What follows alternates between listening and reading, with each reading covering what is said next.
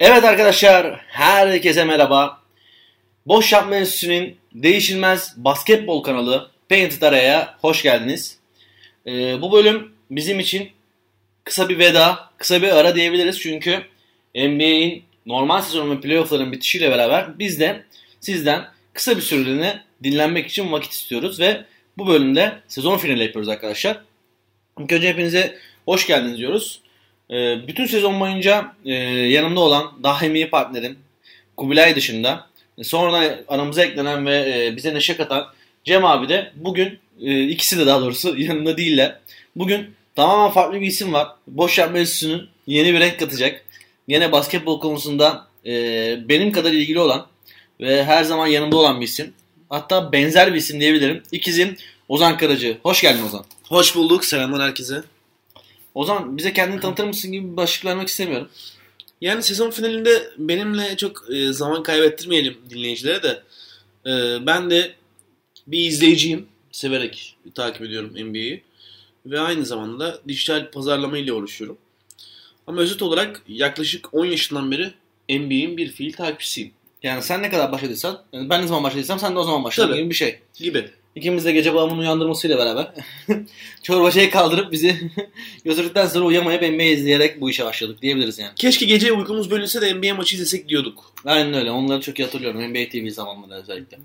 Çok eski olmasa da en azından bir 15 senesi var. Var tabii. Kafadan çok rahat. Şimdi bu girişi yaptıktan sonra çok uzatmayacağım. Ana konuya geleceğim. Ana konumuz belli abi. Bu sezonun NBA şampiyonu. Milwaukee Bucks. Tam 50 sene sonra şampiyona ulaştılar. Ee, yaklaşık da 47 sene sonra finale çıkabildiler. Yani 47 sonra, sene sonra finale çıkıp 50 sene sonra şampiyonluk kazandılar. Yanlış hatırlamıyorsam Baltimore Bullets'la oynamışlardı en son finali. O kaybetmişlerdi. Yani şu şu zamanki Washington Wizards oluyor bu takım. Değişti.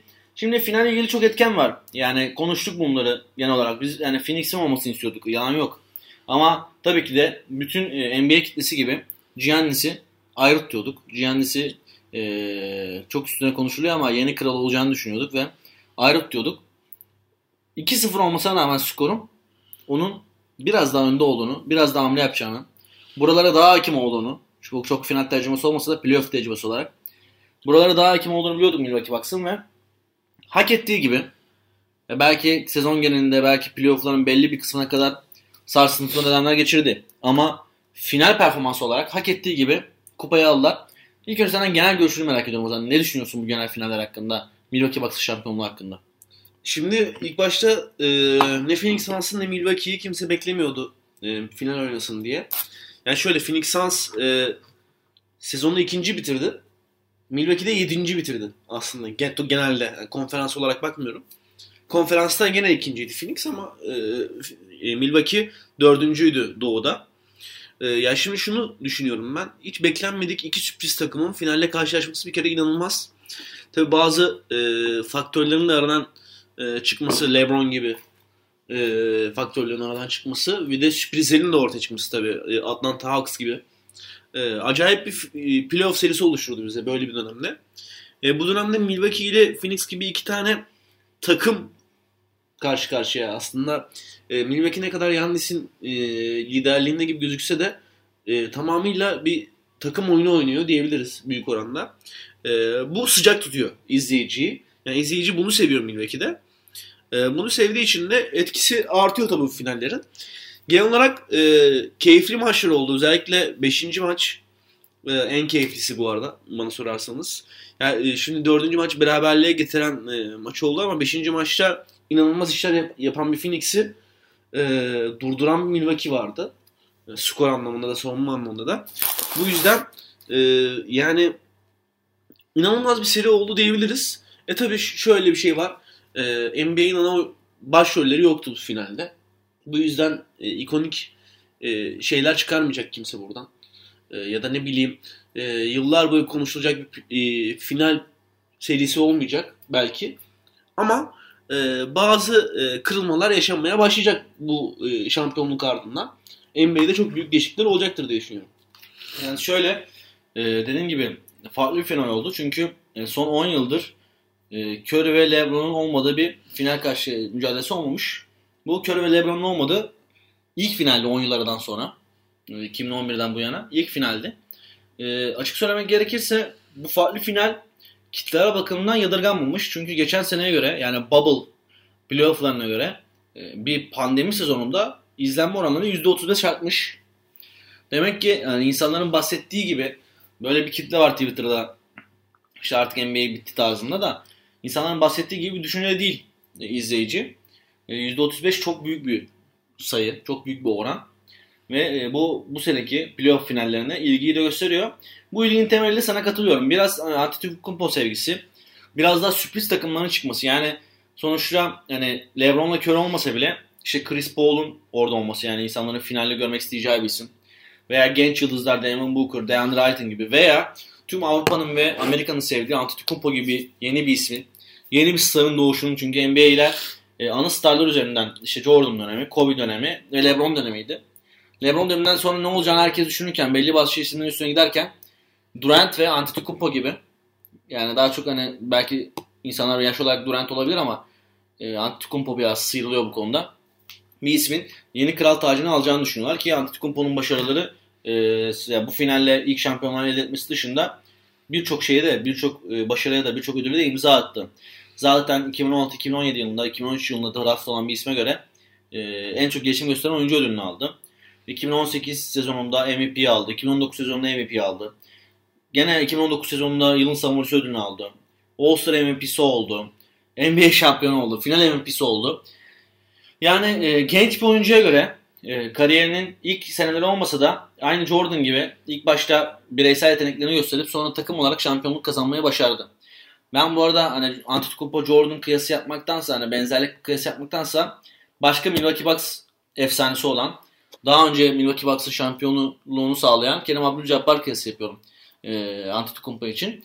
E, benzer tarzda oyuncu olmasa da gene uzun, hareketli, e, tepeden oyun kurabilen, dışarıdan oyun kurabilen falan filan.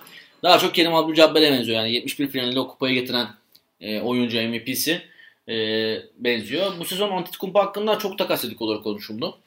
E, işte New York'a gidecek, oraya gidecek, buraya gidecek diye konuşuldu ama Antetokounmpo bazı şeylerin farkındaydı ve takımda kalmaya karar verdi ve bazı takviyeler istedi.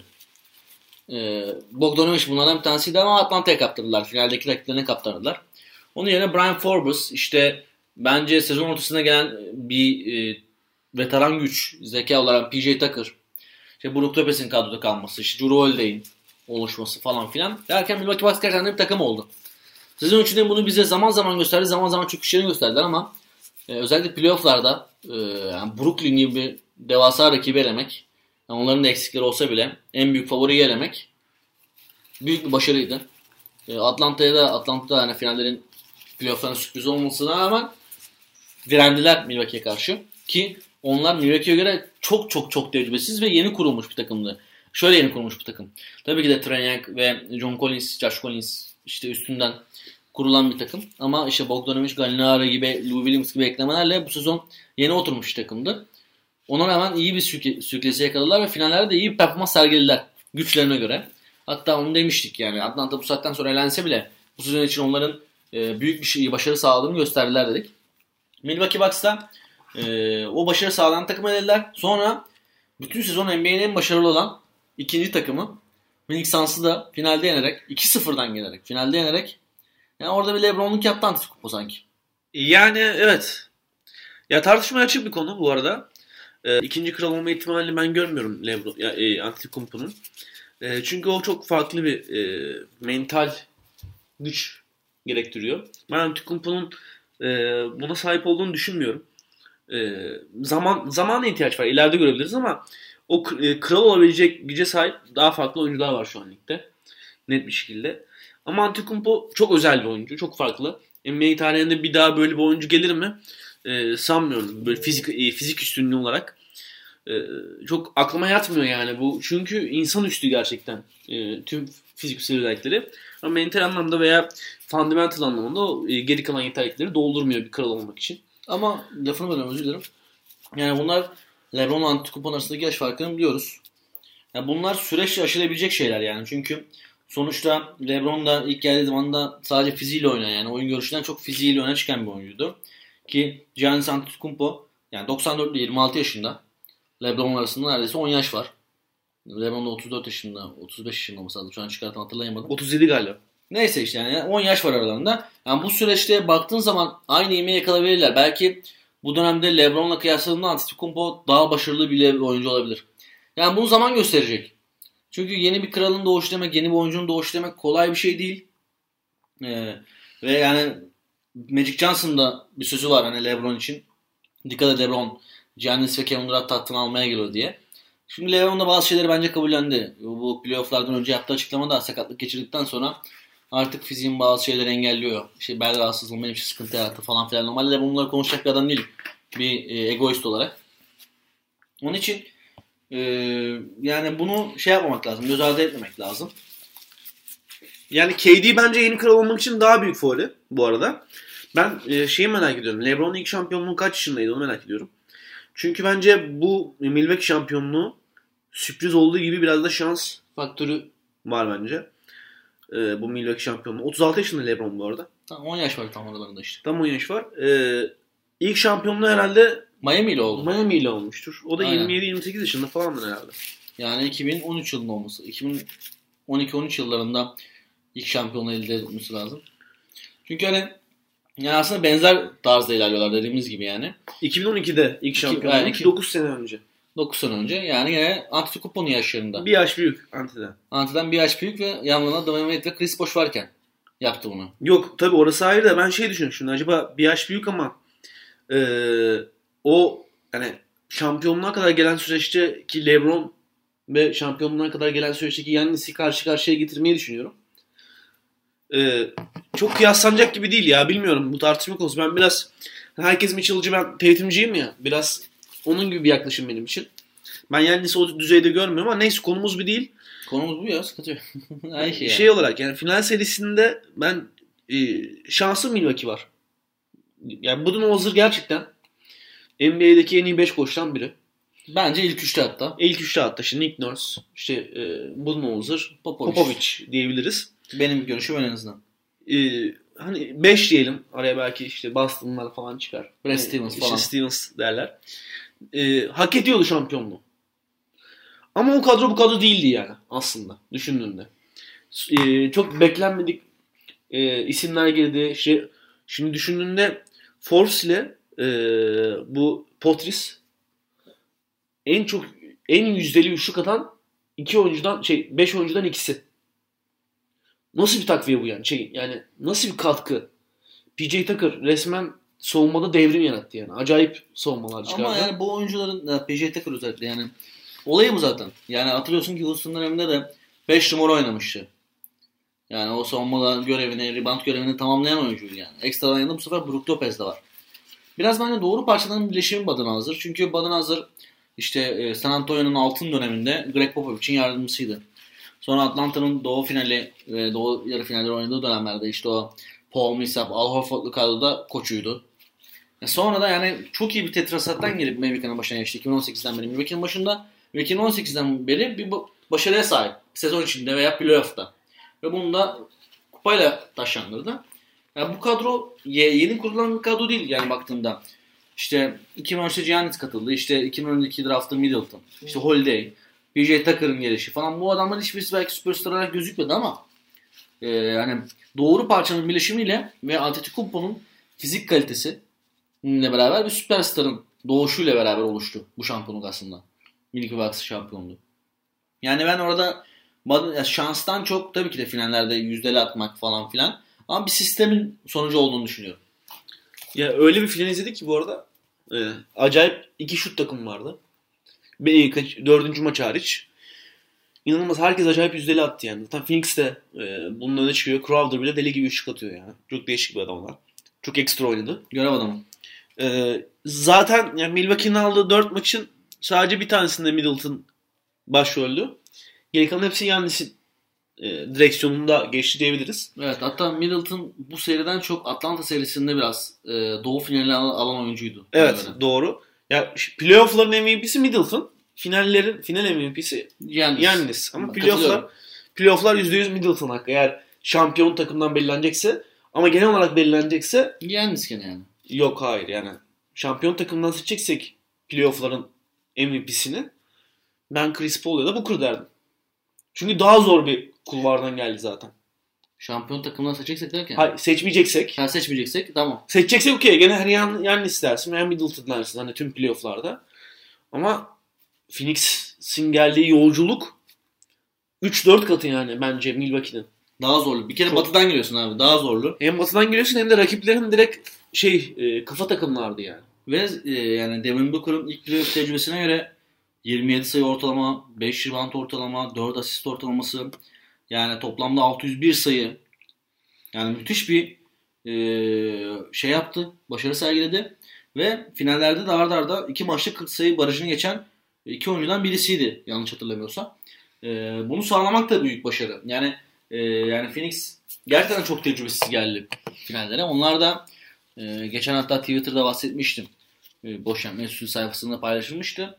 E, onlar da yaklaşık bir 20 senelerden sonra final oynadılar. Phoenix Suns. Ve hiç şampiyonu olmayan bir takım. E, bu kadar ya, uzun zamandır playoff bile oynayamayan bir takımken bir anda finale çıktılar Chris Paul'un eklentisiyle ve geçen sezon Bubble'da kendini gösteren Devin Booker, DeAndre Ayton ikilisi. İşte Crowder'ın takıma eklenmesi yani çok önemli bir yan parça. İşte Cameron Payne'in bir anda kendini Chris Paul'a döndürmesi falan filan. Yani Phoenix sezon için sezon başından itibaren e, çok güzel renkler verdi NBA'ye Utah Jazz'la beraber. Utah Jazz erken yıkıldı. E, yani onu engelleyemediler. Ben aslında bence şampiyonluğun en büyük favorilerinden bir tanesi onlardı ama erken yıkıldılar. Bazen sezonu çok iyi geçirmek de işe yaramıyor. Yani biliyoruz ki 2016 finallerinde, 2017 finallerinde de olabilir. E, Golden State'in 73'e 9 yaptığı sezonda. 8. 73'e 8. 80, 81 maç. 78. 72-9 şeydi işte. Ee, Chicago. Yok onlar 71-10 yaptılar. 10 mağlubiyet. Hı. Aynen. Ee, işte 73'e 8 yaptığı sezonda e, finallerde son noktaya vuramadı. Onlar da iki farktan seriyi kaybettiler. Ya ben tahmin ediyordum bu arada Utah'ın. Ee, Donovan Mitchell düşmanlığından değil sevdiğim bir oyuncu ama bu seviyelerin oyuncusu olması çok zor Donovan Mitchell. Biraz daha zamana, biraz daha e, deneyime ihtiyaç var.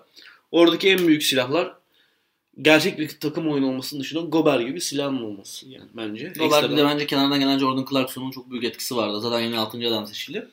Yani e, bu sezon yani genel bir sezon finalini konuşursak hazır. genel bir NBA sezonundan bahsedersek şunu net bir şekilde söyleyebiliriz. E, hani süperstarların olmadığı bir sezon dediler ki bence NBA'de bu sezon e, pandemi sezonu olarak geçirdik biz bunu hep böyle tabir ettik. E, NBA'de bireysel oyuncu performansı olarak en yüksek, en zirve olan dönemlerden bir tanesiydi. Yani All-Star seçimlerinde bile kadroda olan oyuncuların dışında iki kadro daha All-Star hak eden insanlar vardı. Bireysel performansların çok pik yaptığı bir dönemdi. E, onun için bu bireysel performanslar pik yaptıkça süperstarlar e, biraz daha stabilize oldu. Bu stabilizasyon da takımları öne çıkardı. İşte Phoenix gibi, Atlanta gibi. Hatta sezon başında herkesin belki sıfır bile çekebileceği dediği New York Knicks gibi takımların e, yükselişe geçmesini sağladı. Onlar da küçük süperstarlar yarattılar ama. Ya Julius Randle mesela. Mesela. MIP aldı değil mi? Most Improved Player aldık. Evet. Onun dışında işte At- Atlanta örneği. İşte Batı'da ya playoff'a kalamasalar bile işte Lamela Ball, Yunus sıçrayan Lamela Ball'un Hornets, Charles Hornets örneği. İşte Zion Zion Williams'ı Pelicans gene kalmasa bile Brandon Ingram'la beraber sezon başında bayağı dedik ki bu adamlar ne yapacak yani bayağı yükseliyorlar falan diye. Yani genel sezon olarak bireysel oyuncu performanslarının yüksek olduğu ve bu performanslarla beraber finallerin de şekillendi. Yeni bir yapı, yeni bir e, başlangıcın eseri olduğunu gösterdi bu sezon bize NBA. Ve bir dahaki sezona artık süperstarların da kendini bir tık daha yükseltmesi gerektiğini ve tek başına yapamayacaklarını anladıkları. E, diğer takımların da bak Suns final çıkabiliyorsa, Milwaukee Bucks bunu başarabiliyorsa biz de yapabilir, yapabiliriz diyebileceği bir sezon başlıyor. Yani NBA'nin bir dahaki sezonu çok kritik. Çünkü herkes bir sorumluluk almak zorunda hissediyor kendini. Ee, buna göre yönetmek istiyor. Ona göre de planlamasını yapıyor. Şimdiden takas dedikoduları başladı. Zaten bu finalleri iyicene konuştuktan sonra ona geçeceğiz. Ben şeye değinmek istiyorum bir de. Ee, Phoenix Suns'ın koçu Monty Williams bu sezon harika bir performans sergiledi. Ee, yani bir dahaki sezon için insanlara gözdağı da vermeye başladı. Ki şampiyon olduktan sonra Milwaukee Bucks dediği ilk şey şu oldu. Milwaukee Bucks'ın soyunma odasına gidip "Ya beni daha iyi bir koç yaptınız. Bizi daha iyi bir takım yaptınız. Size teşekkür ediyorum dedi. Ee, ve ya bu çok güzel bir açıklama ve bu aynı zamanda bir sinyal. Çünkü bir önceki sezon Miami Williams Bob, e, Miami Williams olmasın. Miami Heat Bubble finalini oynadığı zaman bir daha ben ilk programı sonra dedim ki Miami'nin işi çok zor. Bir dahaki sezon bu kadar kolay olmayacak. Çünkü sen artık Doğu şampiyonu politiyle geliyorsun. Lakers e, Lakers'a finalde diş geçirdin. Bu aparat var üstünde ve herkes sana göre planlama yapacak dedim. Ve sezon içinde çok büyük. Az kalsın playoff'a kalamıyordu Miami Heat. Ki ilk turdan da elendiler. Hiç denemediler yani. Aynı aparatı sahip Milwaukee Şampiyonu elendiler bu arada. Aynen. O da bir faktör. O da var ama sonuçta Miami geçen sezonda baktığın zaman krala yani kralı krala karşı çıktı yani. Finallerde. Bu, sene için diyorum. Bu sezon şampiyon elendi ama geçen sezonda krala karşı çıktı. Yani ki Miami'nin bence Milwaukee ele, elemeyeceği, eleyemeyeceği bir takım değildi geçen seneki performansını sergilese. Yani ki daha iyi olduğu zamanlar Milwaukee oldu. bu arada doğudaki her takımın eleyebileceği bir Milwaukee'ydi bence. Playoff'lara ilk girdi. Mesela Sixers'la karşılaşsa belki Sixers ezip geçmesi lazım. geçebilirdi yani. Mesela Evet. Atlanta karşılaştı. A- Atlanta o takım değil. Sürpriz yaptı sadece. ya Ben Simmons'ın kötü performansı vardı. Tabii orada. ama hem e, Sixers hem Boston şey yapıp içinden geçebilirdi yani Milwaukee'nin. Aynen. Yani Boston'un biraz daha kabulünü verebiliyorsun. Yok Kemba'nın yokluğu falan filan Jalen Brown'un olmaması. Da yani dediğimiz gibi Milwaukee Bucks'ı belki de hani herkes eleyebilirdi ama adamlar gelip Brooklyn eledi belki de. Doğu'nun en güçlü takımını elediler yani. Zaten Zaten- bence önümüzdeki sene yani şimdi finalde de konuştuk galiba. Bitti galiba bilmiyorum. Sen daha iyi bilirsin ama. Yani, yani çok üstüne konuşacak bir şey yok. Şunu söyleyebilirim. Chris Paul'un laneti devam ediyor. Evet. Ee, Devin Booker için bir çıkıştı. Crowder da son iki sezonda bulunduğu tüm takımlarda final kaybetti. Geçen sezonda Miami'deydi. Kaybetti. Onun dışında da şunu söyleyebilirim finallerin üstüne. Ee, Giannis, Kobe Bryant'ın rahmetlinin verdiği tüm görevleri tamamladı. Hem MVP oldu hem şampiyonluğu kazandı. Bu da bayağı sükse oldu zaten sosyal medyada görmüşsünüzdür arkadaşlar. Ee, güzel bir bilgiydi yani bizim için bu. Çok yani beni de bir duygulandırdı bir tık hani. Orada bir Twitter'da meşinlaşmaları var onların. Ölmeden önce. Ama yeni Kobe Devin Booker'dır ya. Yani onun üstüne konuşabiliriz. Şöyle. Şimdi aynı kariyer başlangıçlarını yapmadılar belki. Ki aynı kişi olmak için aynı kariyer başlangıçları yapmaya gerek yok zaten. Oyun tarzı olarak da belki müthiş benzemiyorlar ama e, hani yeni Kobe birisi olacaksa bu Devin Booker olabilir. Yani karakteri e, ne bileyim hırsı e, skorer özelliği yeri geldiğinde e, kit, oyuncuları kitlemesi karşısındaki savunma anlamında yani e, çok farklı oyun tarzları bu arada ciddi anlamda. Yani Devin Booker tamamıyla şutör kimliğiyle skor üreten birisi. Kobe öyle değildi. Kobe bir- biraz daha all around skorer. Hatta. Clay'nin ilk yarısı direkt atlet skorer şeklinde yani. İşte, işte iki tane smaç şampiyonluğu var Kobe'nin de. En basitten ama Devin Booker hiçbir alakası yok bundan. Ab- Ama şimdi yeni tabii modern basketbolun Kobe'si olmak da bunu gerektiriyor. Evet. Şutör kimliğiyle oynamak gerekiyor. Ee, işte Kobe'den eksiklerine mesela sağ görüşü. Ama şimdi Chris Paul da e, bir sezon geçirdi. Belki Kobe gibi o da bir asıl özelliğine sahip olabilecek. Top çalmak Kobe acayip bir stilin güzelliğine sahip. O boşluğu Phoenix'te Chris dolduruyordu. Chris Paul dolduruyordu. E, Booker da gençlik zamanla tabii ama Booker hepsinden genç yani takımdaki. Evet, Devin Booker NBA'ye çok erken girdi. 17 yaşında falan gidiyor Aynen. herhalde. Şu an 21 yaşında olması lazım. Hala genç yani. 20-21 yaşında ve inanılmaz bir oyuncu. O yüzden yeni Kobe olacak ama önümüzdeki sene için hani çok şey konuşuluyor falan filan diyorsa ama net olarak söyleyebiliriz. Önümüzdeki sene şampiyonu hayırlı olsun. Kim? Oklahoma. Niye? Değil pardon.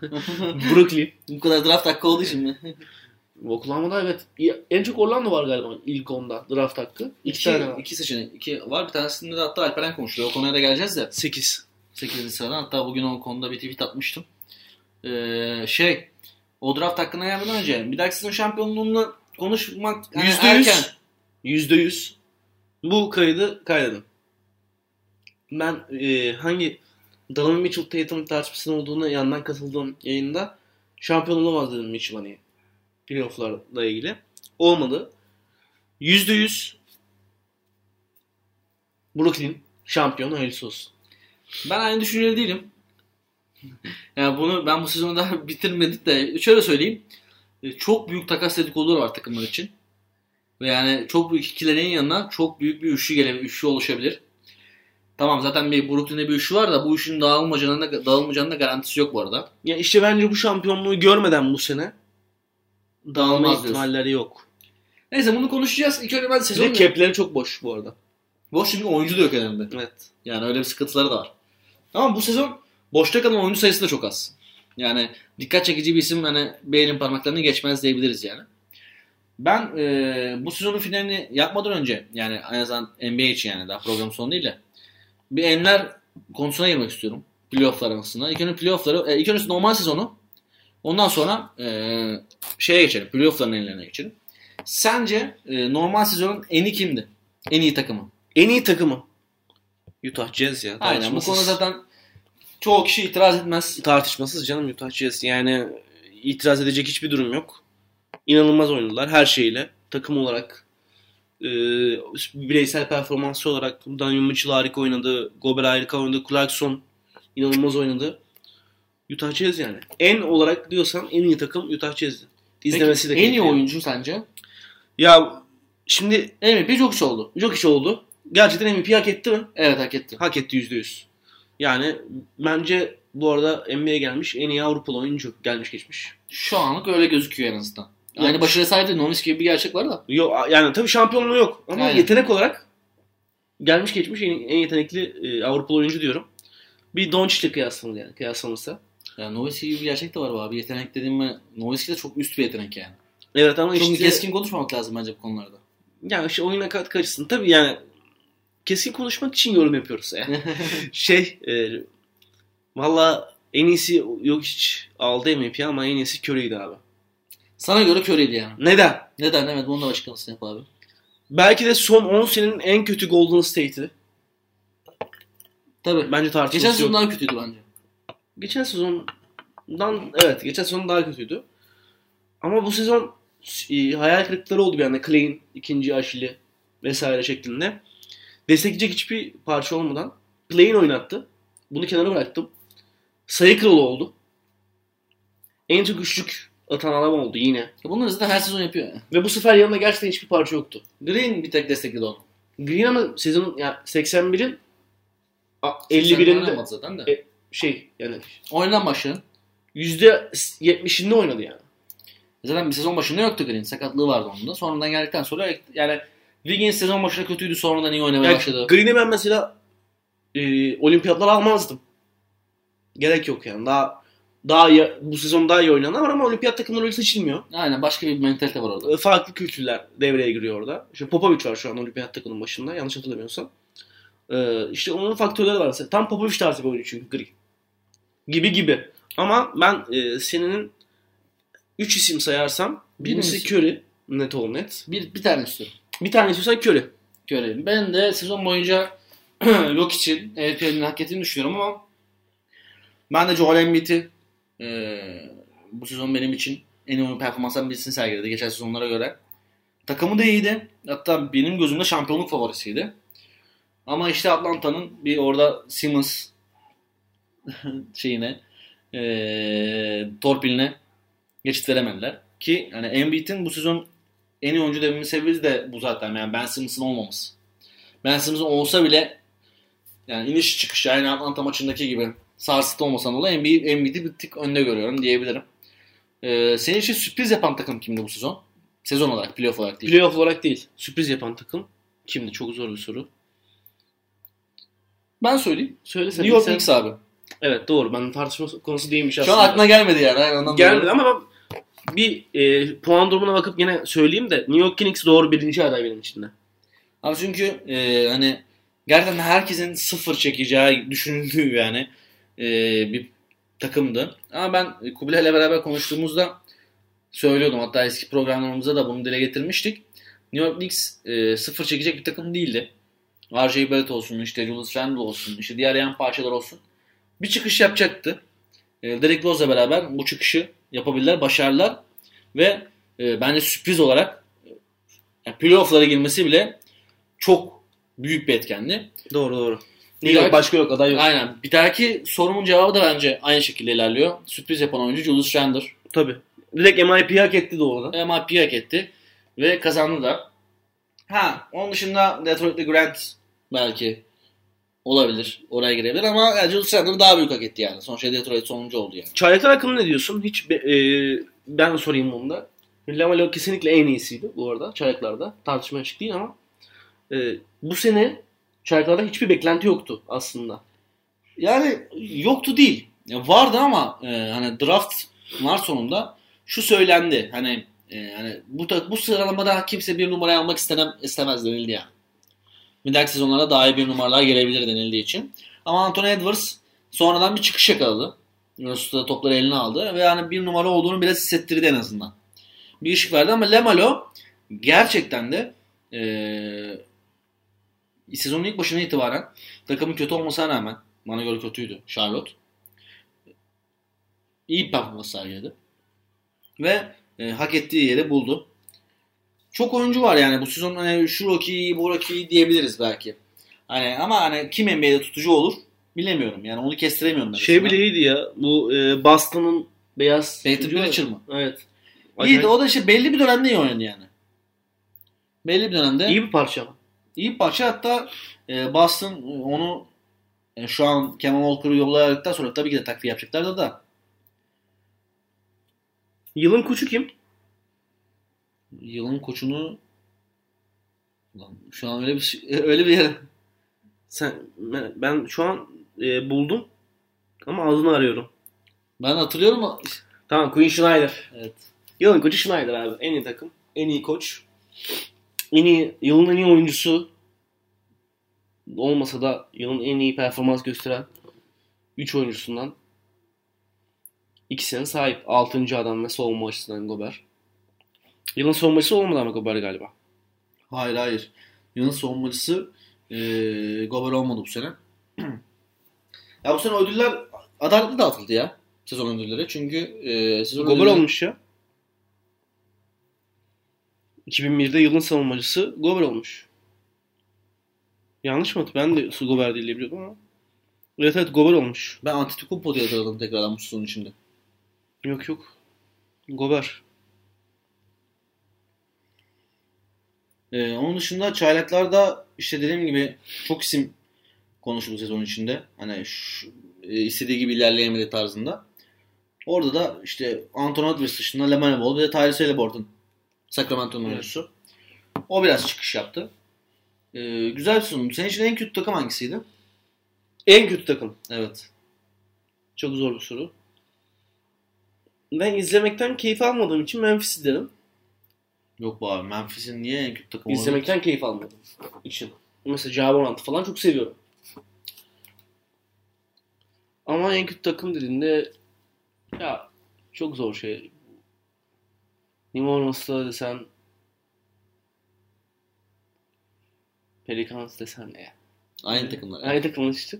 Ya düşünüyorum düşünüyorum en kötü takım hakkında bir doğrudan bir yorum yapıyorum ama işte hepsinde sevdiğim bir parça var. Mesela Sacramento diyeceğim. Fox'u çok seviyorum. Memphis diyeceğim izlemekten keyif almadığı ama aslında Yağmurant'la bayağı yükseliyorum. Indiana diyeceğim. Belki Indiana olabilir diyeceğim ama o da iyi oynuyor. Kötü, iyi- en kötü takım olamaz. Çok yani tartışmalı benim için bu soru. Ben Detroit diyorum Zek. Zaten e, trade dönemlerinde de işte Black Griffin Yani Black olarak- gitmediği zaman mesela diyemezsin. Black Griffin sayarsın içinde yani. Yo Black Griffin de kötü oynuyordu zaten Detroit zamanında. İşte bir tek Jeremy Grant vardı. Biraz bizi şey heyecanlandır ama Detroit genel olarak planlama olarak da e, işte Rose'u göndermek falan filan derken sezonun zaten sonuncu tamamlayan takımlardandı. Son sıralarda olan takımlardandı. E, onun için Cleveland, Cleveland. Cleveland abi sezon başında çok Sürpriz çıktı. çok iyilerdi. Ama Cleveland ya. Ben hiç izlemesini de sevmiyorum. Cedi'yi de sevmem. Oyun tarzını falan. Herkes bana sataşabilir. Önemli değil yani cidden. Cedi'yi de sevmem. Takımı da sevmem. Sexton falan biraz iyi oynuyor. İşte Gardner. Garland. Garland iyi oynuyor ama e, Cleveland abi. En kötü takım. Net. Ben de Detroit olarak söylüyorum. Detroit benim için daha kötü. takım. Üzülüm ben bir Cleveland düşmanı olarak unutmuşum. Lebron'dan bağımsız. Ya Cleveland'ın bence bir ışığı var en azından. Potansiyelli gençleri var. Şu an oynayamıyor olabilir ama Jared Allen mesela Brooklyn takısından sonra çok güzel bir şey oldu oraya. Renk attı. Ki sezon içinde de çok büyük maçlarda çok iyi çıkışlar yakaladılar Cleveland olarak. Hatta bir ara playoff'a kalma hesapları yapıyorlardı ama sonradan büyük bir düş, düşüş yaşadılar. Yaşadılar. Gerçi orada sakatlıktan da yani etkiliydi. Bir, bir durum, sezonun bir kısmında Sexton oynamadı. Bir kısmında Garland oynamadı. E, on, mecbur işe Nance, Kevin Love ve e, işte Jared Allen'ın aynı anda sürdüler falan filan. Onun için biraz dağıldılar. Ama Detroit'in bahanesi yoktu yani. Detroit e, saçma oyuncular gönderip saçma oyuncular oynatarak yani Grant haricinde e, kötü bir sezon geçirdiğini düşünüyorum. E, en kötü oyuncu olarak açısından fikrim var. Yani şu değil. Tabii ki de bir sorun sayabilirsin ama beklenenin altında performans sergileyen ve e, bunu başarı sağlayamayan yani. Beklenenin altında performans çok zor bir soru. Ee, çünkü NBA'de bu stabil hiç kalmıyor. Yani sene boyunca kötü performans gösteren bir oyuncu olmuyor. Bence. Ama genel, sezon, genel sezon içinde etkisi olan bir şey var. Burada şimdi bir süperstar mı söylemek gerekiyor yoksa sallayayım ben bir tane ne bileyim Afrika'dan üçüncü. Yani en azından ekran üzerinde ekran önünde olması gerekiyor yani. Yani işte beklenenin altında diye sorduğun için sakatlıklarla yaptığı mücadele e, krallığından ödün verdiği için biraz LeBron diyebiliriz mesela buna. Yok abi o kadar da değil ama. Ama yani, işte sorunun cevabı LeBron, ama LeBron denilecek seviyede değil abi. Yani o öyle bir kötü performans sergilemedi ki LeBron.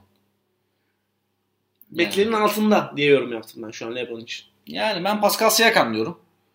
Yani Toronto'nun kötü performansı, ya, liderliği takım, alamaması. Ya takım çok kötüydü anladın mı? Aslında yani? kötü değil takım işte yani. yani takımda kimse oynamadı Siakam değilim. Hani... Ama işte Siakam bir e, şampiyon olan sezondaki performansından sonraki geçen sezon da fena değildi hadi şey playoff muhabbetin ama bu sezon çok kötüydü genel bakımdan. Ya Siakam aslında o oyuncu değil işte. Siakam belki bir iki sene daha oynar ama o oyuncu Siakam değil zaten Toronto için yani.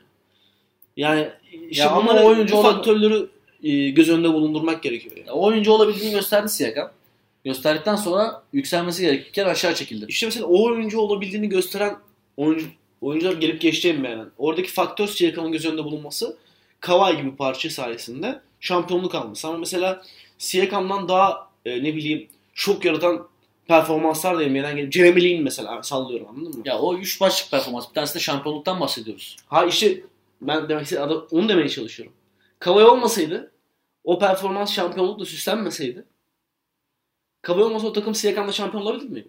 Olamazdı ama bu takım Doğu finali de oynadı. Yani Siakam'la.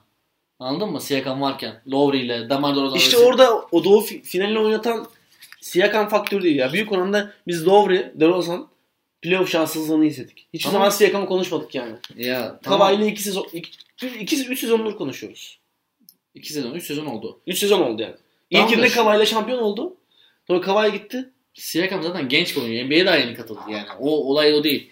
Ben sadece şunu söylüyorum. Siakam bir potansiyel star olarak ilerlerken bu sezon baya kötü performans sergiledi. Tabii takım da kötüydü ama o oyuncu değil diyemeyiz yani.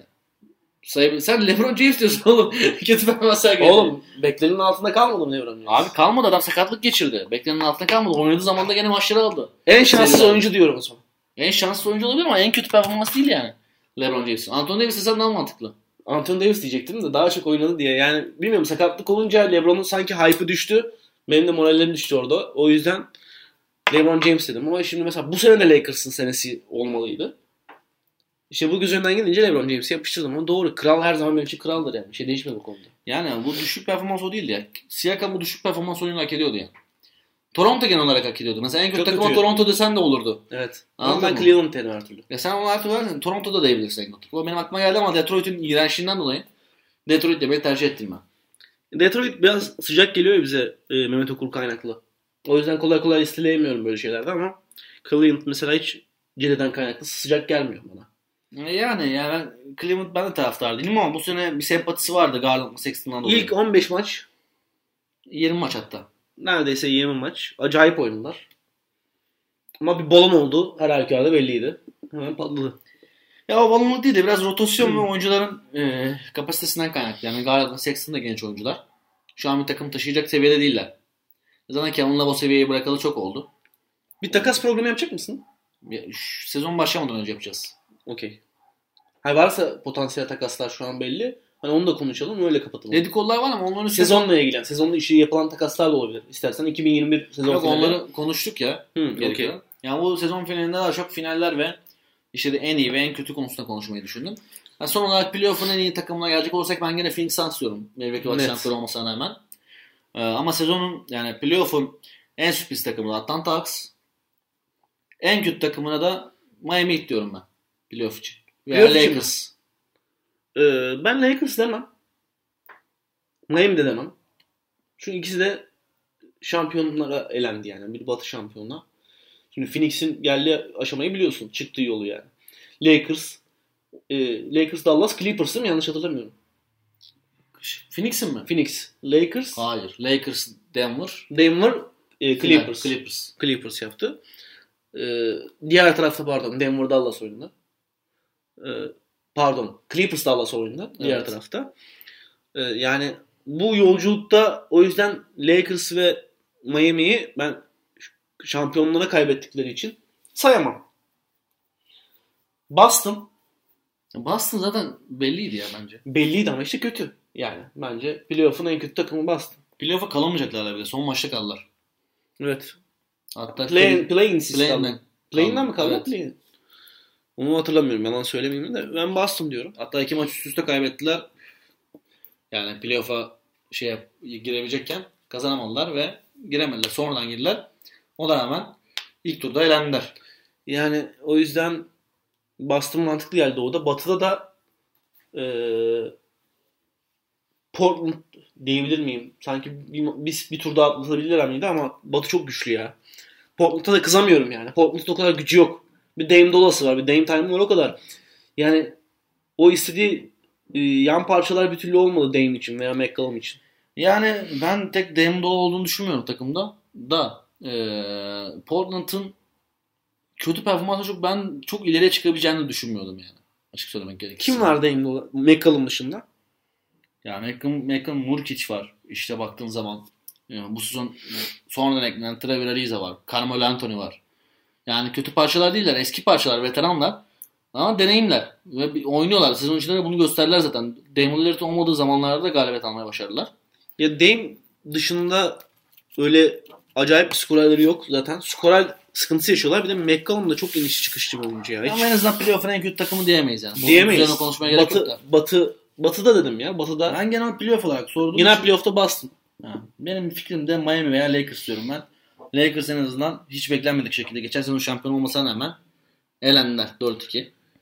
Ee, tabii onların da sakatlık problemleri ve takım içindeki şey Schroeder'in yokluğu, yoksu, yokluğu. Bunun hepsi bir etkendi. Ama Bir- ben bu arada e, şampiyonluğa yedikleri için dedim. E, hala arkasındayım bunun da. E, şeyi de söylemem gerekiyor. Yani gerçekten Devin Booker ve Phoenix Suns tam bir kral katili takımı olmuş bu sene. Dikkat ettim. Önce LeBron'u sonra e, Jokic'i sonra Kawhi'la Paul George'u. Hava aldı. yoktu gerçi. Paul George vardı. Paul George vardı. Bu arada şey diyecektim ben. Muallakta kaldım. Ama sezonun yarısında iyi yarısında kötü oynadığı için kötü performans dedin ya. Yarısında kötü performans verdi. Yarısında vermedi. Paul George diyebilirdik. Yarısı öyle yarısı değil. Ama playoff'larda çok oynadı. İşte o yüzden diyemedim Paul George. Ee, Ama Siakam tabii dediğine göre mantıklı oluyor. O zaman arkadaşlar eee Painted Arena'nın sezon finalinin de sonuna geldik. Eee, güzel bir sezon geçirdik. Yaklaşık bir 30 program yaptık galiba. 25-30 arası. Tam sayıyı bilemiyorum. Eee, geçen sezondan Bubble'la başladığımız e, playoff'lara hatta finallerle başladığımız e, programa bir sene sonra e, kısa bir ara veriyoruz. Bir dahaki sezonun trade programlarıyla, draft programlarıyla beraber sizlerle olacağız. Kendinize iyi bakın. Görüşmek üzere. Biz Boş Yapma Enstitüsü'nde devam ediyoruz. Sağlıcakla kalın.